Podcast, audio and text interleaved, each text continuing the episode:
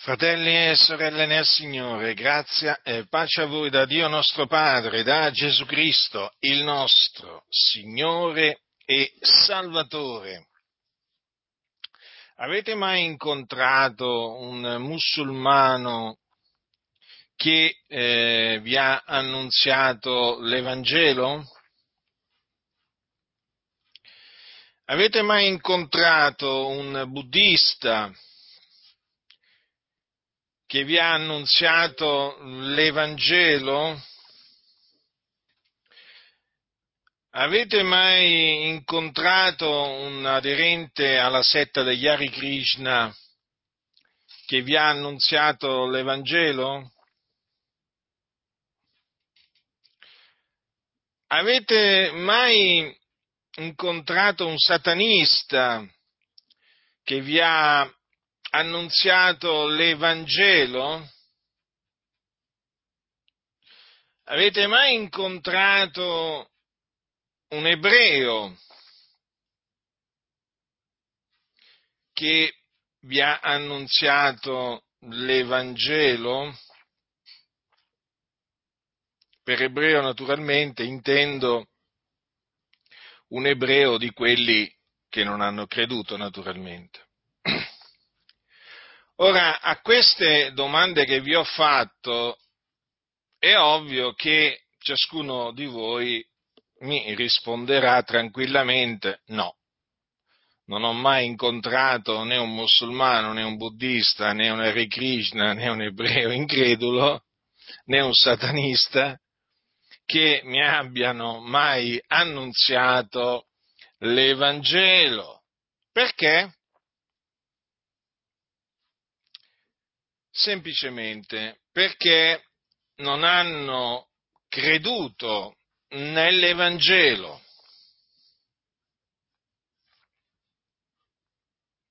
Quindi per annunziare l'Evangelo, per parlare dell'Evangelo, bisogna avere creduto nell'Evangelo. Voi direte, ma è ovvio. Ma infatti voglio farvi riflettere su questa ovvietà. Già, voglio farvi riflettere. Perché voglio farvi riflettere su questa ovvietà? Perché ci sono molti, molti, molti pastori evangelici loro si definiscono così e potete aggiungerci anche, eh, diciamo, teologi evangelici, perché si presentano così in eh, grandissimo numero, non in piccolo numero, badate bene, ma in grandissimo numero. Sto parlando appunto a livello mondiale, a livello universale, eh? i quali non annunziano l'Evangelo. Basta che voi prendiate un, uno di quei cosiddetti pastori evangelici che hanno aderito alla cosiddetta teologia liberale, che non è altro che una creatura della massoneria, una delle tante creature diaboliche della massoneria, create appunto per distruggere la Chiesa di Dio, colonne base della verità. Ora dico, basta che voi prendiate uno dei tantissimi pastori evangelici che mh, mm, hanno aderito alla teologia liberale per capire appunto che si tratta, o comunque avete davanti un incredulo. Sì, proprio così. Perché la eh, teologia liberale impedisce di credere nell'Evangelo, cioè praticamente con la, teolo- la teologia liberale è stata ideata dalla massoneria proprio per eh, impedire di credere nell'Evangelo o per far abbandonare l'Evangelo a chi lo ha accettato. È una, eh, la teologia liberale è proprio una diavoleria, perché nega, per esempio, eh, la nascita di Gesù Cristo, cioè nega che essa sia avvenuta come è scritta in Matteo e Luca. La eh, teologia liberale nega la resurrezione di Cristo Gesù, come anche nega il valore o significato espiatorio, propiziatorio della sua morte. Per cui i pastori eh, cos- cosiddetti liberali non credono che Cristo è morto per i nostri peccati. Allora, perché vi dico questo, fratelli nel Signore? Perché oramai l'incredulità è molto diffusa nell'ambiente evangelico, compreso quello pentecostale. È molto più diffusa di quanto voi possiate pensare. C'è una massa, ma dico una massa, di evangelici che non avendo creduto nell'Evangelo non annunziano l'Evangelo. I fatti sono questi. È inutile che mi vengano a dire, ah ma tu eh, ce l'hai con tutti, eh ma solo tu hai ragione. No, non ho detto, non dico che solo io ho ragione. Io dico che hanno ragione tutti quelli che credono nell'Evangelo, annunziano l'Evangelo e hanno accettato la dottrina degli Apostoli. Ma sicuramente non hanno ragione quelli che non credono nell'Evangelo eh, e poi di conseguenza la dottrina degli Apostoli la scartano. Quindi qua bisogna andare a monte dei problemi, perché di problemi si tratta.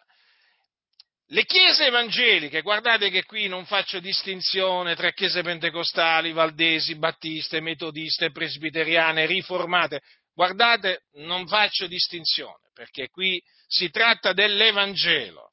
Allora, le chiese evangeliche eh, sono piene, vorrei dire strapiene, queste denominazioni hm, di pastori, eh, diaconi, eh, anziani, membri di chiesa che non hanno creduto nell'Evangelo.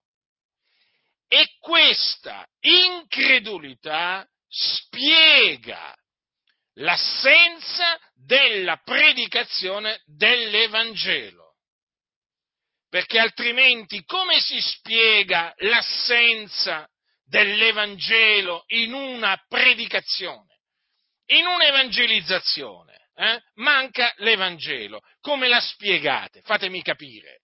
Come si può spiegare l'assenza della predicazione dell'Evangelo da, da un'evangelizzazione?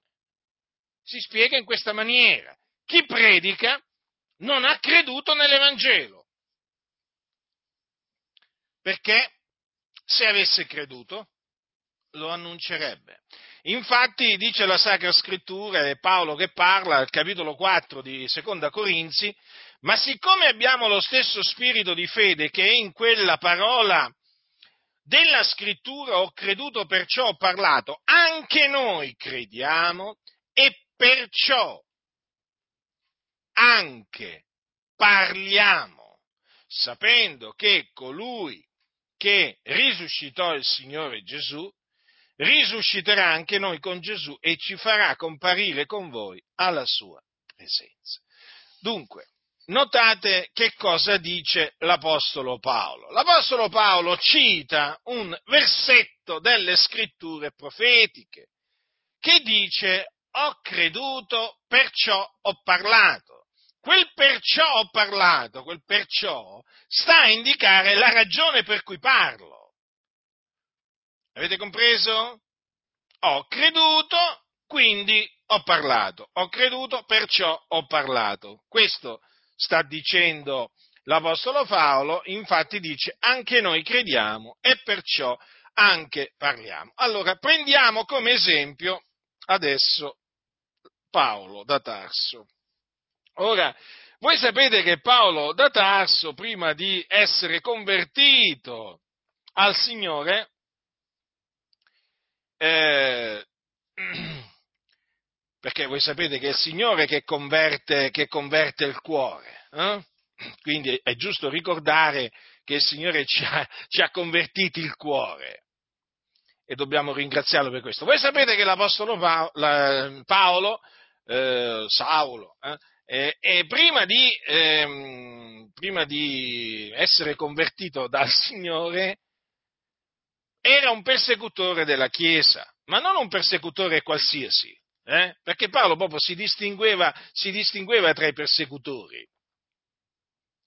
Infatti dice, mi segnalavo nel giudaismo più di molti della mia età fra i miei connazionali, essendo estremamente zelante delle tradizioni dei miei padri. Quindi Paolo, eh, Saulo era molto attaccato alla tradizione ebraica, tradizione che voi sapete annullava la parola di Dio, come tuttora fa oggi eh, la, la, ehm, la, la, tradizione ebraica tuttora eh, annulla la parola di Dio.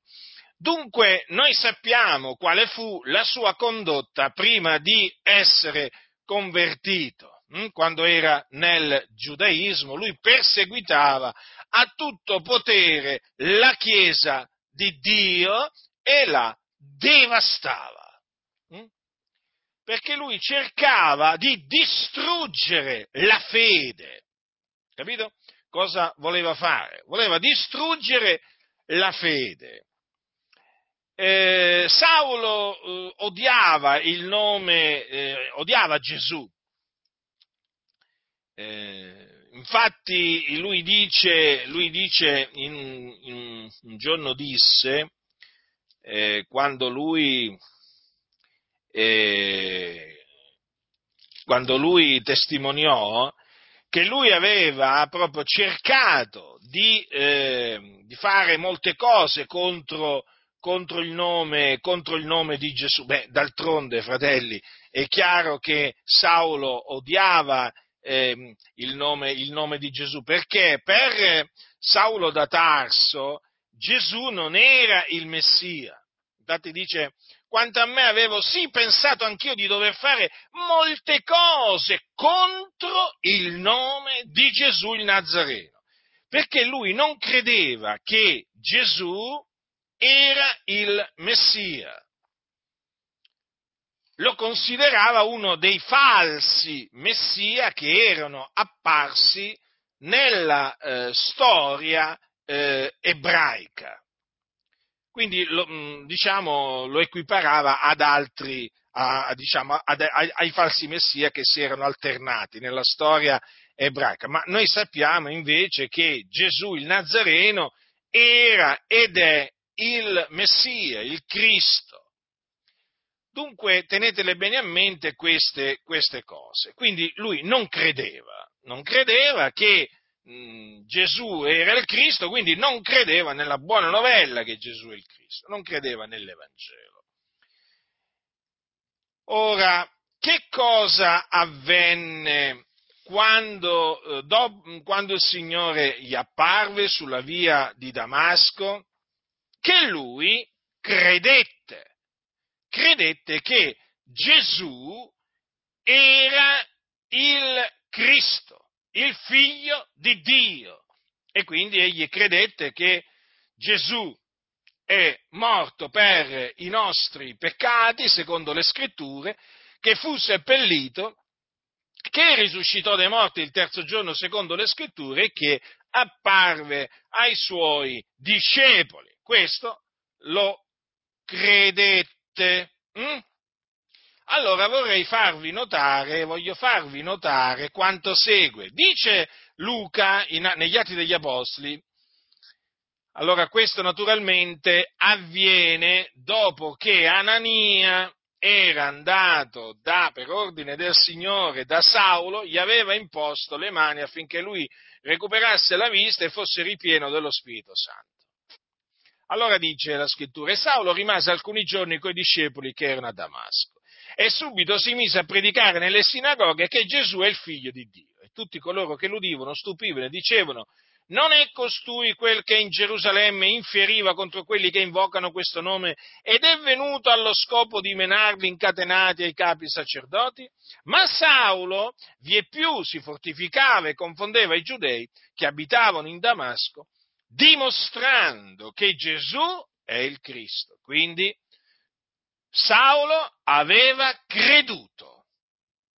Allora, aveva creduto nell'Evangelo. Ciò che prima lui abborriva, ciò che prima lui rigettava, ora lo annunziava.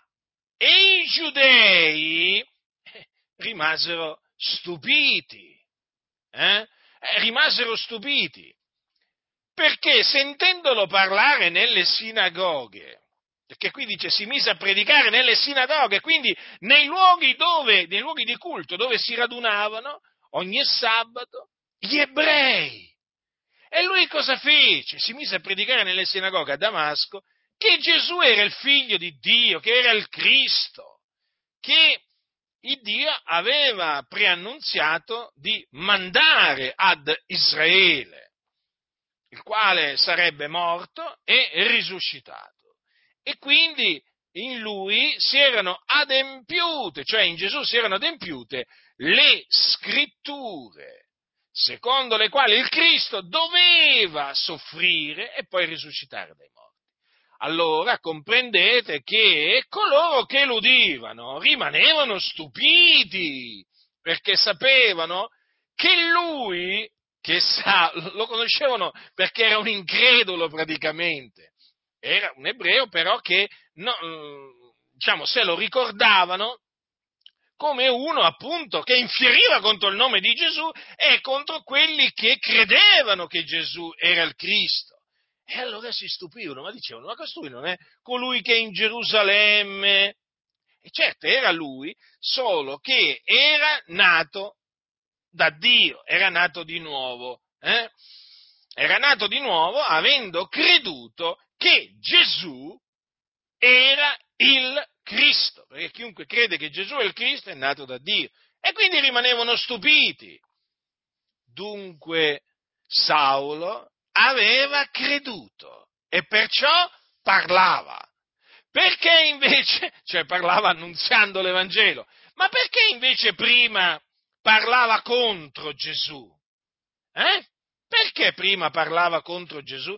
Perché non credeva che Gesù era il Cristo. Quindi le cose cambiarono totalmente grazie a Dio.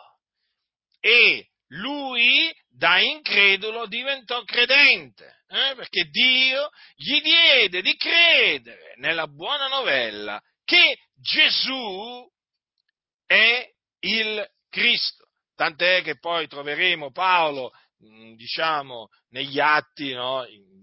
In, tante, in, tante, circostanze, proprio annunziare che Gesù era, era il Cristo. Mi piace ricordare com, mm, quello che avvenne a Tessalonica, dove c'è scritto, Tessalonica dice eh, vennero a Tessalonica dove era una sinagoga dei giudei e Paolo, secondo la sua usanza, entrò da loro e per tre sabati tenne loro ragionamenti tratti dalle scritture, spiegando e dimostrando che era stato necessario che il Cristo soffrisse e risuscitasse dai morti. E il Cristo gli diceva, è quel Gesù che io v'annunzio. Ecco dunque come Paolo eh, dimostrava ai giudei che Gesù era il Cristo mediante le scritture, cioè traendo ragionamenti dalle scritture. Glielo, gli spiegava, gli dimostrava che era stato necessario che il Cristo soffrisse, risuscitasse dai morti. E chi era questo Cristo? Chi era il Cristo?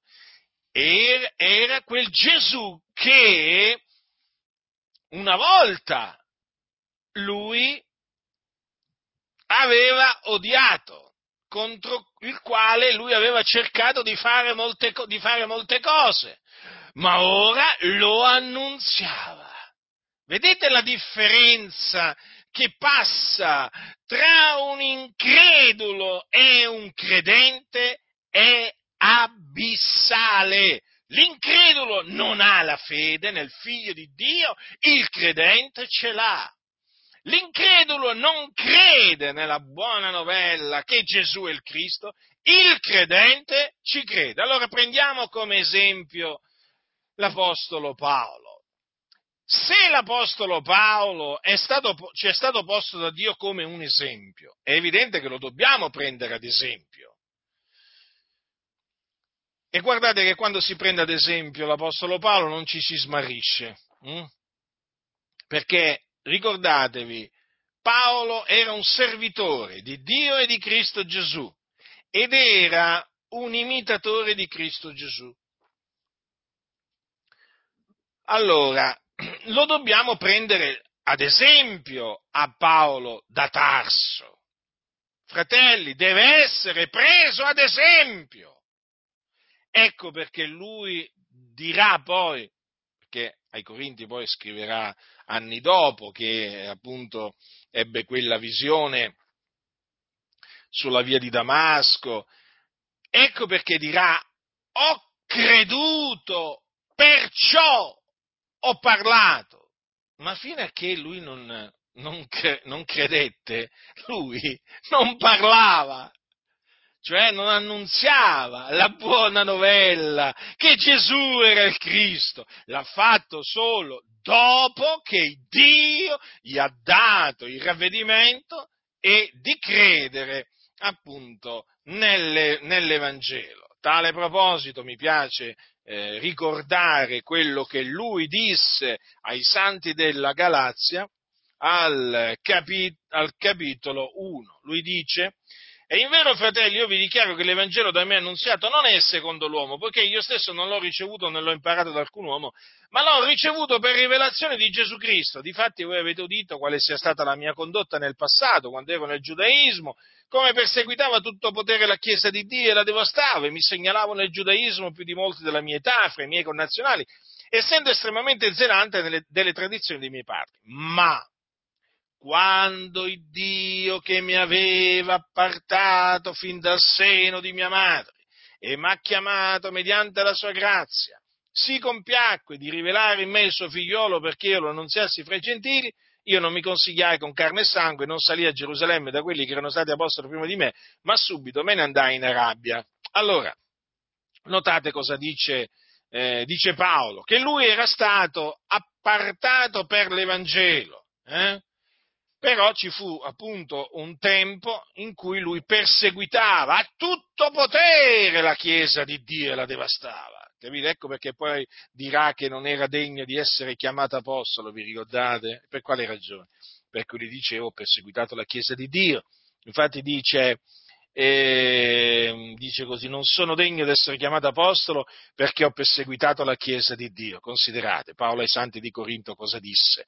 Allora lui aveva perseguitato dunque in quel tempo la Chiesa di Dio, però poi cosa è avvenuto? È avvenuto che Dio si compiacque di rivelare in lui il suo figliolo affinché lui lo annunziasse fra i gentili. Quindi, vedete, è necessario che all'incredulo, al peccatore, il Dio riveli il suo figliolo.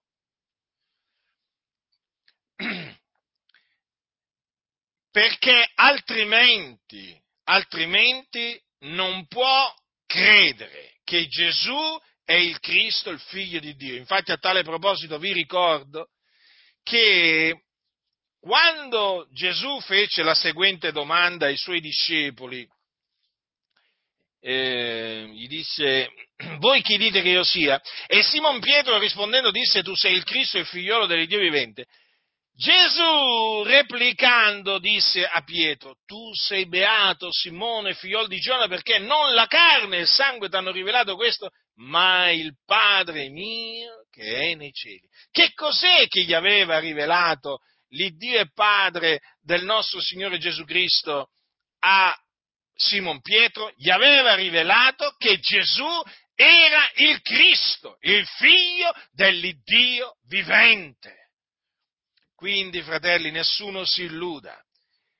Un uomo giungerà a credere che Gesù è il Cristo, il figlio di Dio, solamente quando eh, il Dio Padre glielo rivelerà. E quindi le cose stanno così, che appunto l'uomo crede nell'Evangelo, ma solo quando il Dio gli dà la grazia di credere nell'Evangelo. E allora, fratelli, è evidente che quando uno crede nell'Evangelo, lo annunzia. Lo annunzia. Guardate, vi faccio, vi faccio degli esempi per farvi capire appunto che uno annunzia quello in cui crede. A prescindere che quello in cui crede è una cosa giusta o sbagliata. Vi faccio degli esempi di persone che credono in cose sbagliate, ma proprio sbagliate, eh? in eresie. E, e, vi, e, vi, e vi, faccio, vi faccio questi esempi per farvi riflettere, fratelli. Allora, prendete quelli che credono nella reincarnazione. Sapete che, sapete che la reincarnazione è molto diffusa nel mondo ci sono centinaia di milioni di persone che credono nella reincarnazione. Ora, secondo appunto la reincarnazione, appunto, l'uomo quando, quando, quando, muore, a secondo della condotta che ha tenuto, diciamo, in queste, in, nella vita, diciamo, si andrà a reincarnare a seconda, in base alle sue opere. Eh? Quindi tornerà a vivere sulla terra in un altro essere umano o in un animale, dipende.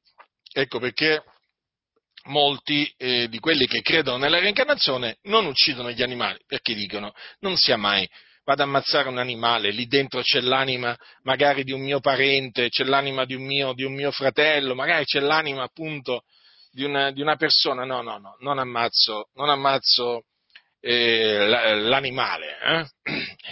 Eh, le cose stanno così, purtroppo queste sono sono opere diaboliche, però esistono, non è che qui stiamo parlando di cose inesistenti. Allora, questi che credono nella reincarnazione, ma sapete quanto si impegnano? Hm? Quindi credono in una menzogna. La reincarnazione è una menzogna. Oh, questi ci credono. Oh, ne sono convinti. E scrivono libri, e fanno conferenze, rilasciano interviste, ma una cosa impressionante. E perché? credono nella reincarnazione. Capite? Eh, ma questo giusto per, per, farvi un esempio. Poi facciamo un esempio, no? Gli spiritisti, i medium, eh? quelli credono appunto di poter comunicare con i morti. Eh? E quindi anche loro di poterli, eh, diciamo, evocare, parlarci, ricevere messaggi, e così. È una diavoleria, è un'opera del diavolo, sappiamo che lì ci sono spiriti immondi che si manifestano tramite questi medium nelle sedute spiritiche, tutto qualcosa eh, che fa parte del regno del diavolo che noi condanniamo, perché Dio condanna queste cose che sono in abominio a Dio, però ci credono, perché sono stati sedotti, però si impegnano a diffondere il loro credo. Eh? Sì, sì, è proprio così. Parlano di quello in cui credono. E naturalmente capite che potrei farvi tanti, tanti, tanti altri esempi. Faccio un esempio va, più vicino a noi. I mariani. Vabbè, a ciascuno di noi, diciamo, eh, capita di incontrare qualche mariano o qualche mariana i devoti di Maria. E praticamente eh, loro cosa credono? Eh, credono tante menzogne in, in, merito a Maria. Per esempio, credono che eh, Mar- Maria sia stata concepita eh, senza peccato, no? l'Immacolata Concezione. Sappiamo che è una menzogna, però loro ci credono. Poi, per esempio, credono che, faccio alcuni esempi, eh, così, allora credono che Maria sia rimasta vergine dopo aver partorito Gesù e quindi non abbia avuto più, eh, più figli e sappiamo che anche questo è una menzogna, però loro ci credono. Poi eh, credono che eh, Maria sia stata assunta in cielo hm? con il corpo eh? e sappiamo che anche questa è una, è una menzogna. Oh, ci credono a queste menzogne e ne parlano e manco si vergognano, mica si vergognano di annunciarle. Eh? C'è, c'è, una radio in Italia che si chiama Radio Maria, mm? già il nome dice tutto.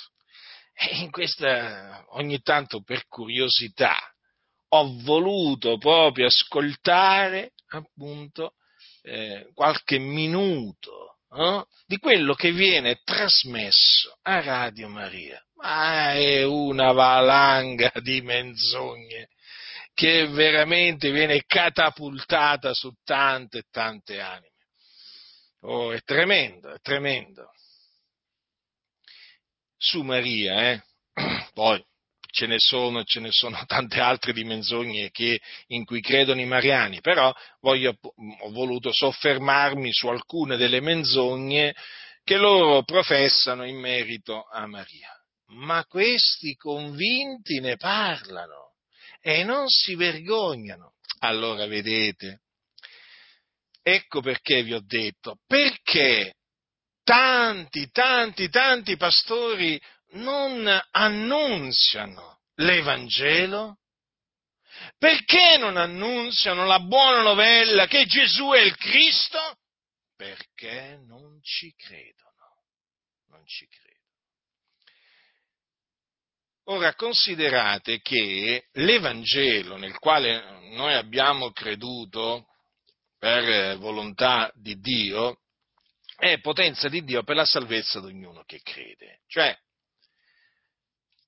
cosa significa questo? Che chi crede nell'Evangelo viene salvato dai suoi peccati.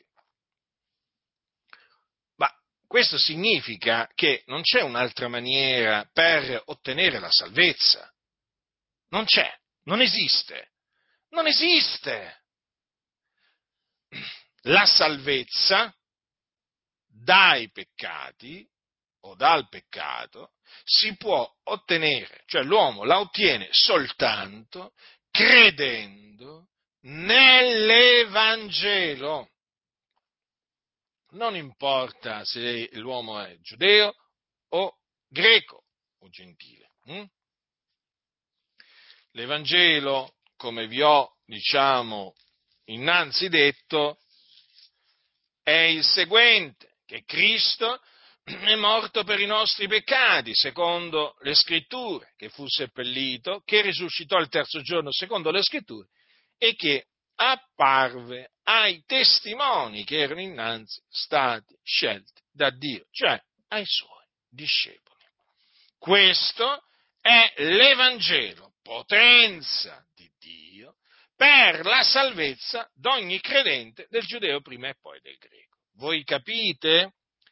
Capite perché l'Apostolo Paolo eh, annunziava a giudei e greci l'Evangelo?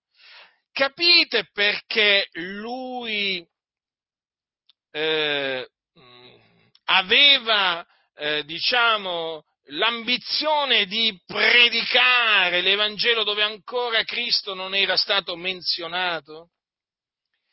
Capite perché lui ci teneva così tanto all'Evangelo, eh, perché lo difendeva? Capite perché Paolo e gli altri apostoli erano pronti a soffrire per l'Evangelo, a morire per l'Evangelo? Hm?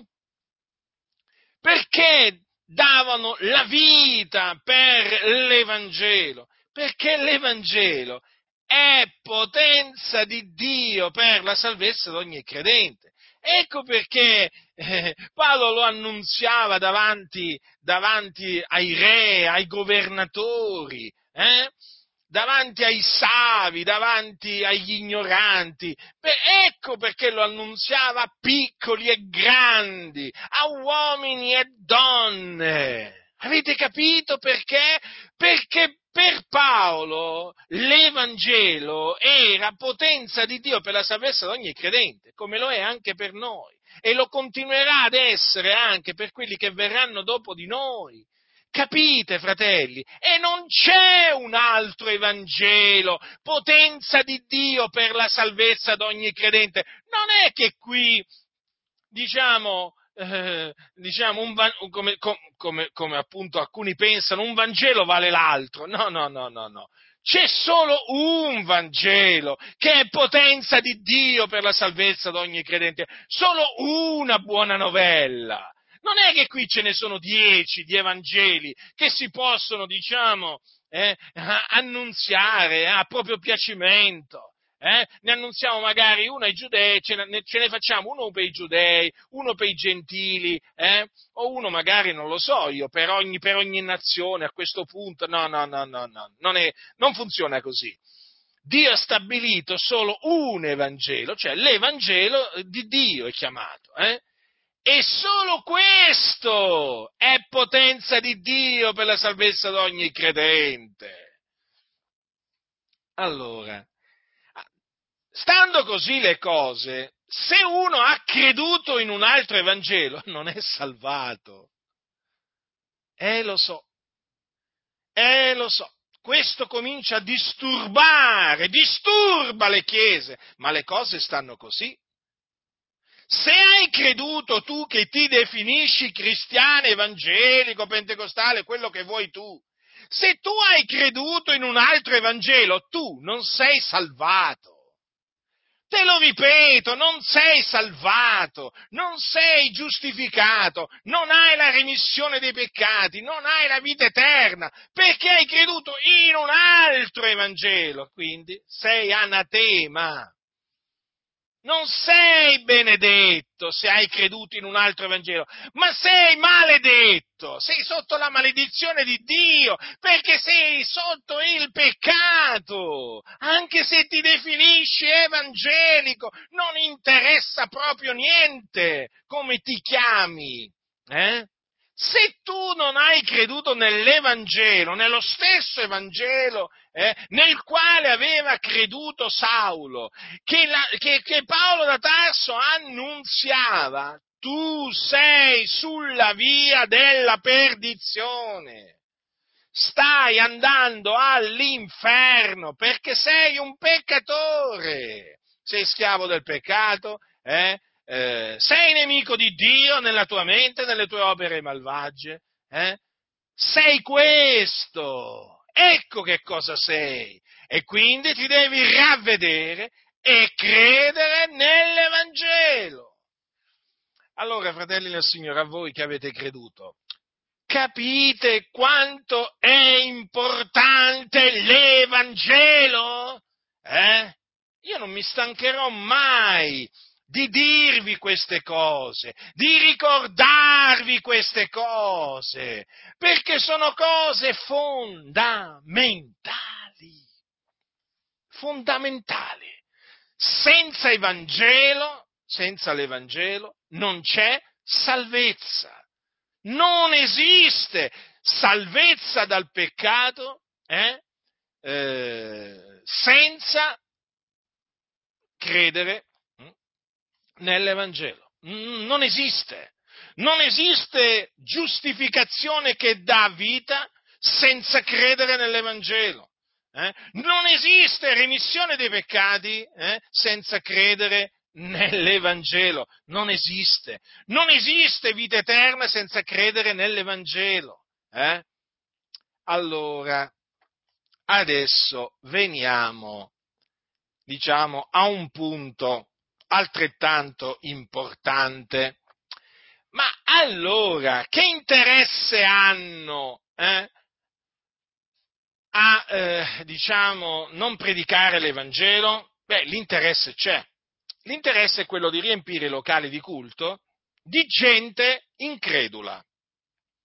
Di gente incredula, quindi di gente che si illude di avere creduto, ma in effetti non ha creduto. Eh? Perché è proprio così. La predicazione di un falso Evangelo, di un altro Evangelo, produce questa illusione. Il fatto qual è? Che appunto quel messaggio che questi pastori increduli trasmettono viene chiamato Vangelo, ma non è l'Evangelo. È semplice il discorso.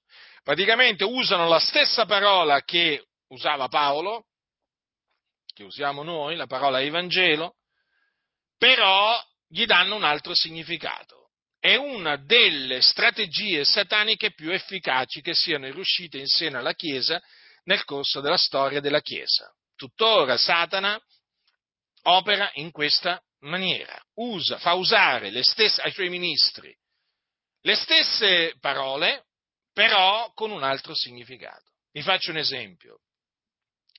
Allora, eh, questi pastori annunziano Gesù ti ama, ti accetta così come sei. Eh? Questo è l'Evangelo per loro e quindi non è l'Evangelo. Mm? Però lo chiamano Evangelo. Lo chiamano Evangelo. O per esempio, Cristo è la risposta. Questo è l'Evangelo per molti, ma non è l'Evangelo. Capite? Cioè, quindi il fatto che loro usino questa parola non significa proprio niente, anzi dovete subito precipitarvi per indagare e chiedere, ma fatemi capire, ma voi usate la parola Evangelo, ma che cos'è l'Evangelo per voi? Eh sì, perché è di fondamentale importanza qua. È di fondamentale importanza. È come quelli che dicono, ma io credo in Gesù. Mm? Ma, momento, tu dici di credere in Gesù? E cosa credi? Fammi capire, dimmelo, cosa hai creduto? Chi è Gesù per te? Beh, lui ti risponde, Gesù era un bravo uomo, era un profeta, uno che ci ha lasciato un esempio, diciamo, di, eh, di morale. Eh? Ah, ecco. Ah, questo è Gesù per te. Eh, allora tu non hai creduto in Gesù di Nazareth, il Cristo di Dio. Eh, non hai creduto nell'Evangelo. E molti, e molti, dicono di credere in Gesù, ma non hanno creduto che Gesù è il Cristo. Quindi loro hanno creduto in un altro Gesù. Ma vi siete mai chiesti, fratelli, come mai Gesù ad un certo punto del, diciamo, del suo ministero eh, fece questa domanda ai suoi discepoli? Eh? Voi chi dite che io sia? Ma rifletteteci, rifletteteci. Cioè Gesù fece questa domanda a dei suoi discepoli non è che fece, allora, infatti dice così, poi Gesù, venuto nelle parti di Cesarea di Filippo, domandò ai suoi discepoli, chi dice la gente che sia il figlio dell'uomo? Ed essi risposero, gli uni dicono Giovanni Battista, altri Elia, altri Geremia, uno dei profeti. Ed egli disse loro, e voi chi dite che io sia? Notate che fece una differenza il Signore tra la gente e i discepoli suoi. Eppure Gesù fece questa domanda ai suoi discepoli anche. Eh? cioè, o meglio, o meglio, ai suoi discepoli, perché volle sapere cosa diceva la gente no? tramite, tramite, loro, eh? Ma poi fece questa domanda direttamente a loro. Voi chi dite che io sia? Ma io credo che se, se io facessi una domanda magari a uno di voi, eh, a uno di voi, magari voi vi offendereste, no? se, io, se, io, chiedessi magari a un fratello eh, che conosco magari da anni, ma chi è Gesù per te? chi dici che è Gesù? Ma non, non, non si deve offendere questo fratello. Eh? Gesù la fece questa domanda ai suoi discepoli. Mi ha fatto sempre riflettere questa, questa domanda che Gesù fece ai suoi discepoli. Voi, chi dite che io sia? Quindi, vedete, fratelli, è di fondamentale importanza fare questa domanda a coloro che si presentano come discepoli del Signore Gesù come cristiani. Ma chi dici? Che dici tu di Gesù? Chi è Gesù? Qual è il Gesù nel quale tu hai creduto e dici di credere? Hm? Voglio ascoltarlo con le mie orecchie, perché molti, so benissimo, hanno creduto in un altro Gesù. Cioè in un Gesù appunto che, siccome che è un altro Gesù, non è il Cristo, il figlio di Dio. Capite perché questi non annunziano l'Evangelo? Perché non hanno creduto nell'Evangelo, poi hanno interesse a, diciamo, annunziare un altro Evangelo per, diciamo, far accorrere nei loro locali di culto increduli eh? e farli rimanere increduli, perché gli annunziano un altro Evangelo. E voi capite che la predicazione di un altro Vangelo produce, diciamo, persone illuse. Non è che produce persone salvate, eh, ma persone illuse. Produce tanta illusione, tanta illusione. A me quello che turba, quello che fa indignare è vedere tanti illusi.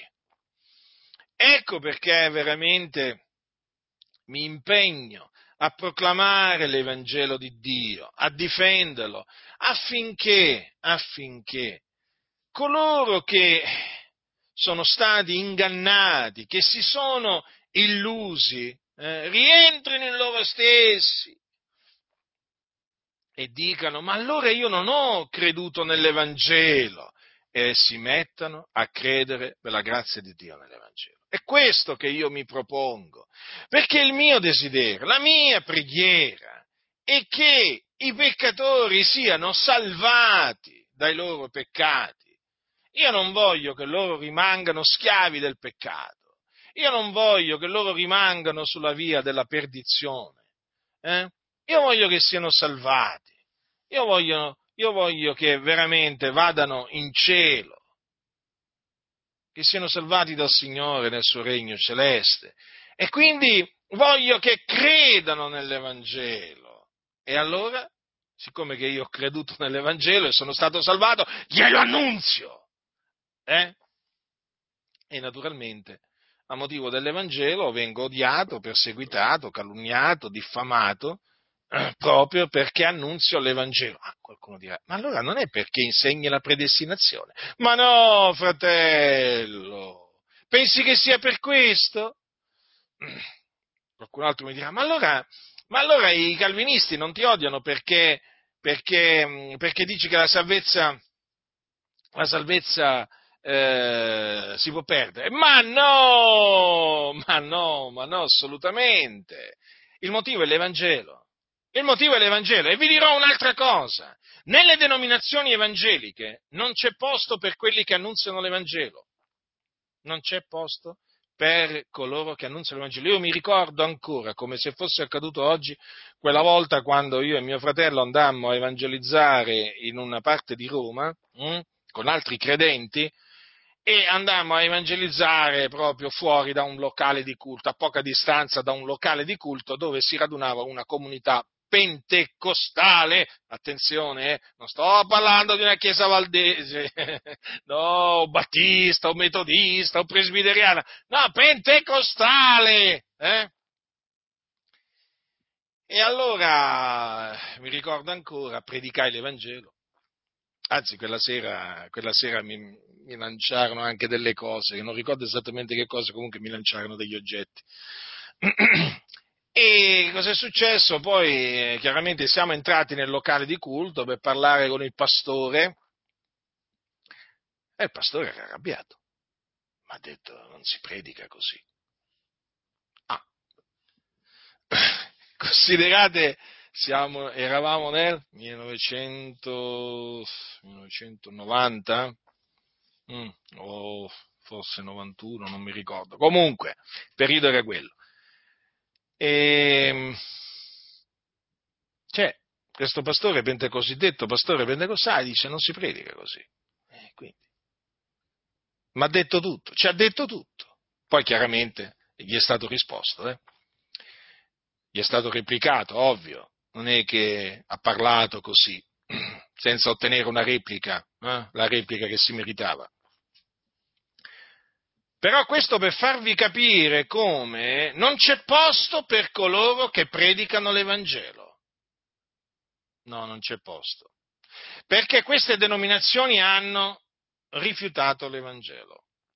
Perché vedete, la predicazione dell'Evangelo comporta tante cose, tra le cui cose questa, cioè comporta avvertire poi gli uditori eh, cioè comporta dare loro questo avvertimento. Badate bene che credendo nell'Evangelo sarete salvati, rifiutando di credere nell'Evangelo rimarrete schiavi del peccato e ve ne andrete all'inferno. Morirete nei vostri peccati e ve ne andrete all'inferno.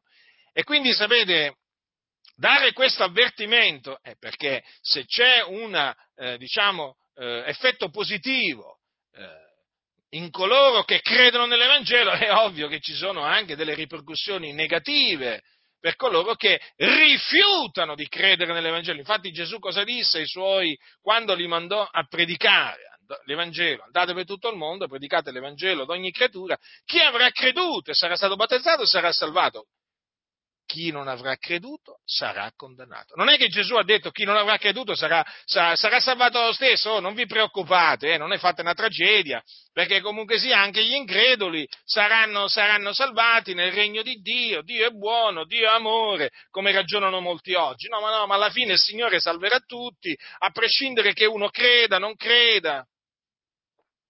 E questo naturalmente è un messaggio diabolico. Allora, vi stavo dicendo che la predicazione dell'Evangelo comporta dare anche questo monito, questo avvertimento. E questo avvertimento è detestato perché mette paura, mette, mette terrore, eh? impaurisce, terrorizza questo, questo avvertimento. Chi terrorizza? Quelli che rifiutano di credere nell'Evangelo. Disturba quelli che appunto sono ecumenici, aperti al dialogo interreligioso, quindi a quelli che pensano che i cristiani si possono mettere coi mariani, che si possono mettere coi musulmani, i buddisti e così via. Disturba la predicazione dell'Evangelo perché crea divisione nell'umanità tra gli uomini, mentre loro vogliono creare un'unità. Oh, vada bene, ti dicono, unità non significa uniformità, eh? I soliti massoni, figli del diavolo, servi del diavolo, astuti come il diavolo. Capite cosa vi vogliono dire? Eh? Vi, dicono praticamente, beh dai, man, rimaniamo, stiamo assieme però dai, con le nostre differenze, no? Un po', perché siccome che loro sono abituati a stare nelle logge, nelle logge cos'è che dicono? Oh, ognuno ha le sue convinzioni, però qui siamo tutti fratelli davanti al grande architetto dell'universo, così ti dicono praticamente nella, nella loggia. Quindi ognuno creda quello che vuole su Dio, creda quello che vuole su Gesù. Eh? Tu musulmano tieniti la tua convinzione, tu buddista tieniti la tua convinzione, tu mariano tieniti la tua convinzione, tu satanista tieniti la tua convinzione, però qui siamo tutti fratelli, perché i massoni ragionano così. Allora fuori dalla loggia i massoni come pensate che ragionino? In la stessa maniera. Siamo tutti fratelli, a prescindere. Non importa se uno crede che Gesù è il Cristo, se un altro non ci crede, hm? ma poi alla fine non importa nemmeno se uno crede che Gesù era un, era un fantasma, eh? alla fine poi, hm, cioè, voglio dire, anche chi crede, anche chi che, anche chi crede che Gesù non sia mai esistito, va bene lo stesso. Eh? Siamo tutti fratelli, loro ti dicono, perché è così. Il ragionamento massonico è questo. Ma nel momento in cui, appunto, uno predica l'Evangelo, è evidente che questi massoni gli va il sangue al cervello. Gli va il sangue al cervello perché tu predicando l'Evangelo spacchi, dividi, porti divisione, quando loro vogliono portare l'unità. Eh? Sapete che adesso questa unità delle religioni sta andando molto forte perché la massoneria si sta impegnando veramente eh, con degli sforzi veramente enormi per promuovere la religione unica mondiale, si sta usando del massone Bergoglio per promuoverla. Eh? Adesso ci dovrebbe essere tra non molto, se il Signore lo permetterà, una, una, una, tappa fondamentale per la creazione di questa religione unica mondiale ad Astana. Mm, già proprio, già proprio il nome dice, dice tutto, eh? dove c'è una costruzione, diciamo, piramidale, appunto, costruita naturalmente dai massoni, mh? Mm, e dove tengono delle riunioni che sono, diciamo, eh, voglio dire, per l'unione delle, delle nazioni, per l'unione delle religioni. Allora, c'è questo, c'è questo, sforzo in atto ed è evidente che la predicazione dell'Evangelo non può che disturbare questi massoni che stanno promuovendo la religione unica mondiale, tra cui ci sono anche tante chiese protestanti, anche tante chiese eh, pentecostali, perché oramai il discorso, il discorso del, della religione unica mondiale, sappiate che coinvolge, riguarda anche le denominazioni pentecostali, ma voi dove pensate che le denominazioni pentecostali, soprattutto quelle che hanno fatto un'intesa con lo Stato, ma voi dove pensate che vi porteranno? No, mi rivolgo a voi che ne fate parte ancora, che ancora non avete capito che dovete uscirvene, eh, dovete uscire e separarvi da esse, ma vi porteranno naturalmente mh, mm, in perdizione. Mh? Mm? Perché vogliono proprio portarvi a, eh, ma già ci siete comunque sia, in qualche maniera già, già ci siete a far parte della religione unica mondiale. Perché? Quando una denominazione si unisce allo Stato, la denominazione va dove va lo Stato, non è che la denominazione va per i fatti suoi deve praticamente seguire le orme dello Stato, non le orme di Gesù, le orme dello Stato. E le orme dello Stato dove portano? Ad Astana. Mm? Ad Astana. Allora, perché vi ho fatto questo discorso? Per farvi capire appunto quanto l'Evangelo eh, eh, si, sia odiato, perché l'Evangelo è odiato da coloro che appunto eh, non ci credono mh? Mm? e che dicono di annunziare l'Evangelo ma ne annunziano un altro Vangelo. Eh? La predicazione dell'Evangelo è odiata da costoro perché appunto l'Evangelo produce una divisione tra gli uomini divide i credenti dai non credenti. Se voi infatti studiate il libro degli Atti degli Apostoli, eh, ma potete anche, anche, studiare ancora prima la, la, storia di Gesù di Nazareth, eh, leggendo Matteo, Marco, Luca e Giovanni, voi vi renderete conto che la predicazione della parola di Dio ha sempre creato divisione. Guardate Gesù, eh, il figlio di Dio. Ci furono coloro che credettero in lui, che lui era il Cristo, ma ci furono anche coloro che rifiutarono di credere in lui. Eh? Gesù venne per portare divisione, portò divisione. Gli apostoli, che cosa portavano gli apostoli? Divisione. Voi leggete i viaggi missionari eh? di Paolo da Tarso, quelli sì che erano viaggi missionari, a proposito, eh? non quelli del massone Bergoglio, quelli sono viaggi massonici Pensate un po' voi, ma pensate un po' voi, ci sono pentecost- persone che si dicono pentecostali che chiamano i viaggi del, del massone Bergoglio viaggi apostolici. Non sanno cosa significa apostolo questi. Questi, questi qua proprio veramente sono nelle tenebre più fitte. Eh? Ma d'altronde del loro fratello massone come ne possono parlare? Come di un apostolo, no? Mm? Ah, che disastro!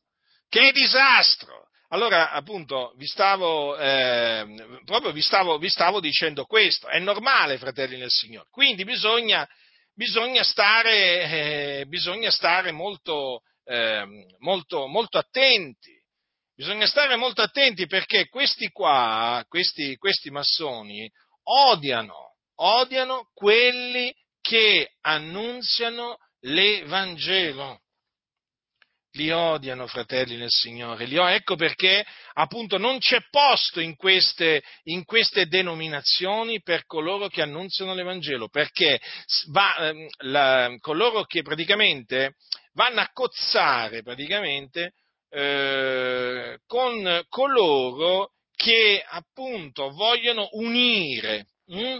Vogliono unire. Appunto vi stavo dicendo, se voi vedete i viaggi apostolici di Paolo, noterete che lui dovunque arrivava, ma dico dovunque, e si metteva a predicare, eh, subentrava una divisione, una divisione, persino ad Atene, leggete Tessalonica, ma ad Antiochia, ad Antiochia di, eh, ad Antiochia di Pisidia, ci furono coloro che credettero e coloro che non credettero, no? Si creò una divisione. Ma questi qua, questi sono per l'unione dei popoli, degli uomini, capito? E allora è chiaro, promuovono la religione unica mondiale che poi naturalmente, diciamo, cammina di pari passo col nuovo ordine mondiale. Eh? Sono appunto due cose inscindibili. E quindi eh, ecco perché costoro sono increduli, eh? però hanno interesse a rimanere nelle denominazioni per fare i desideri del loro padre e del loro padrone che è il diavolo. Eh? Capite? E quindi si lanciano contro di noi perché annunziamo l'Evangelo. Perché quando dicono voi producete divisioni nelle chiese. Ci avete mai pensato a questa accusa? Allora, che cosa vogliono dire? Eh, vogliono dire tanto, vuole, vuole dire tanto questa, questa cosa. Eh? Allora, vuole dire che praticamente, allora, da un lato, da un lato vuole dire questo, che eh, ci sono coloro che credono nell'Evangelo e quindi eh, scoprono di non avere creduto nell'Evangelo prima e quindi si trovano in una condizione in cui non erano mai stati prima, perché si trovano praticamente, scoprono che quelli che loro pensavano fossero credenti sono increduli. Mm? Quindi noi mm, produciamo questa divisione.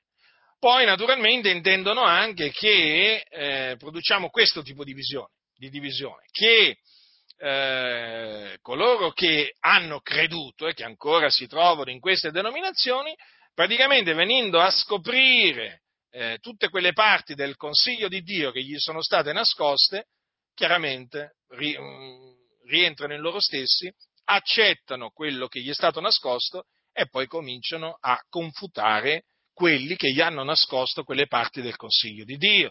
E quindi queste sono le divisioni che noi creiamo eh, nelle denominazioni. Avete capito? Eh, allora, sono delle divisioni benedette eh, da Dio, hanno il favore di Dio queste divisioni, esattamente come ce le avevano quelle divisioni che eh, producevano gli apostoli quando arrivavano nelle città. Andavano a predicare, Paolo andava a predicare nelle sinagoghe, eh, c'erano quelli che credevano eh, e si univano agli apostoli, quelli che non credevano eh, che perseguitavano gli apostoli, quindi anche gli apostoli producevano, producevano divisioni con la loro predicazione, ma d'altronde la predicazione, fratelli, pre, eh, produce sempre una divisione, la produce sempre nel mondo e anche in queste eh, associazioni.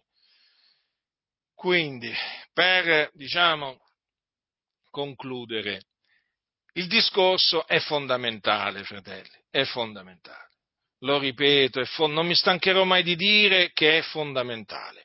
Una volta che voi comprendete, fratelli, questo, guardate, sarete grandemente benedetti, sarete grandemente benedetti dal Signore, perché è di fondamentale, è di fondamentale importanza capire eh, che, cos'è, che, cos'è, l'Evangelo e il valore dell'Evangelo, cosa, l'effetto che produce l'Evangelo e poi naturalmente a seguire il perché appunto tanti non annunziano l'Evangelo, perché non, hanno, non hanno creduto nell'Evangelo, perché odiano l'Evangelo, perché vogliono l'unità. Hm? Vogliono l'unità delle religioni, no? di tutte le chiese, eh? e, quindi, e quindi odiano l'Evangelo perché l'Evangelo sanno benissimo che eh, divide, ma poi soprattutto nel momento in cui comprendete questo, eh, capirete una cosa, una cosa che mi lascia veramente tanta tristezza. Capirete che queste persone non amano il loro prossimo. Perché? Perché non vogliono la salvezza dei peccatori, non la vogliono. non annunziandogli l'Evangelo, non possono volere, non possono dimostrare di volere la loro salvezza. Quante volte ho sentito dire, quante volte ho sentito fare veramente dei discorsi, appunto, che all'inizio, eh, all'inizio diciamo sono rimasto ingannato, lo confesso, perché vi ripeto, usano le stesse parole, però gli danno un altro significato. All'inizio dicevano, ma noi pensiamo alla salvezza delle anime. Non avevo capito, non avevo capito che loro per salvezza delle anime intendono un'altra cosa. Intendono riempire, noi siamo per riempire i locali di culto di persone incredule, non salvate. Questo loro intendono per la salvezza delle anime, perché loro non possono desiderare la salvezza delle anime perché non credono nell'Evangelo, infatti non gliela annunziano. Chi desidera la salvezza degli uomini, hm, gli annunzia l'Evangelo. Eh già, perché? Perché l'Evangelo è potenza di Dio per la salvezza di ogni credente, del giudeo prima e poi del greco, poiché in esso la giustizia di Dio è rivelata da fede a fede, secondo che è scritto, ma il giusto vivrà per fede. Quindi, pensate voi che chi annunzia un altro Evangelo hm, possa dimostrare di volere la salvezza su, de, dei suoi interlocutori? No, fratelli nel Signore, non lo può dimostrare, perché con un altro Evangelo non si procaccia la salvezza proprio di nessuno. Perché il peccatore con un altro Evangelo rimane peccatore.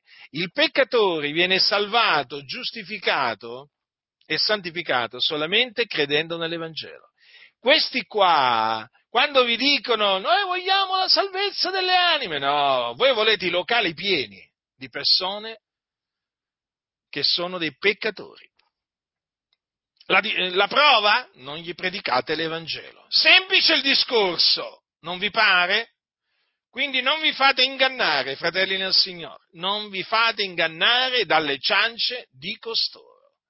Non annunziano l'Evangelo perché non credono nell'Evangelo. E quello che loro chiamano Vangelo il Gesù ti ama, questa è la risposta, ti accetta così come sei, eh? quello lì è un altro Evangelo che non procura salvezza a nessuno, a nessuno, è un inganno, qualsiasi altro Evangelo è un inganno satanico che fa rimanere le persone hm, sotto il peccato, sulla via della perdizione, che le trascina in perdizione, cioè all'inferno. Quindi nessuno vi seduca con vani ragionamenti. La grazia del Signore nostro Gesù Cristo sia con tutti coloro che lo amano con purità incorrotta.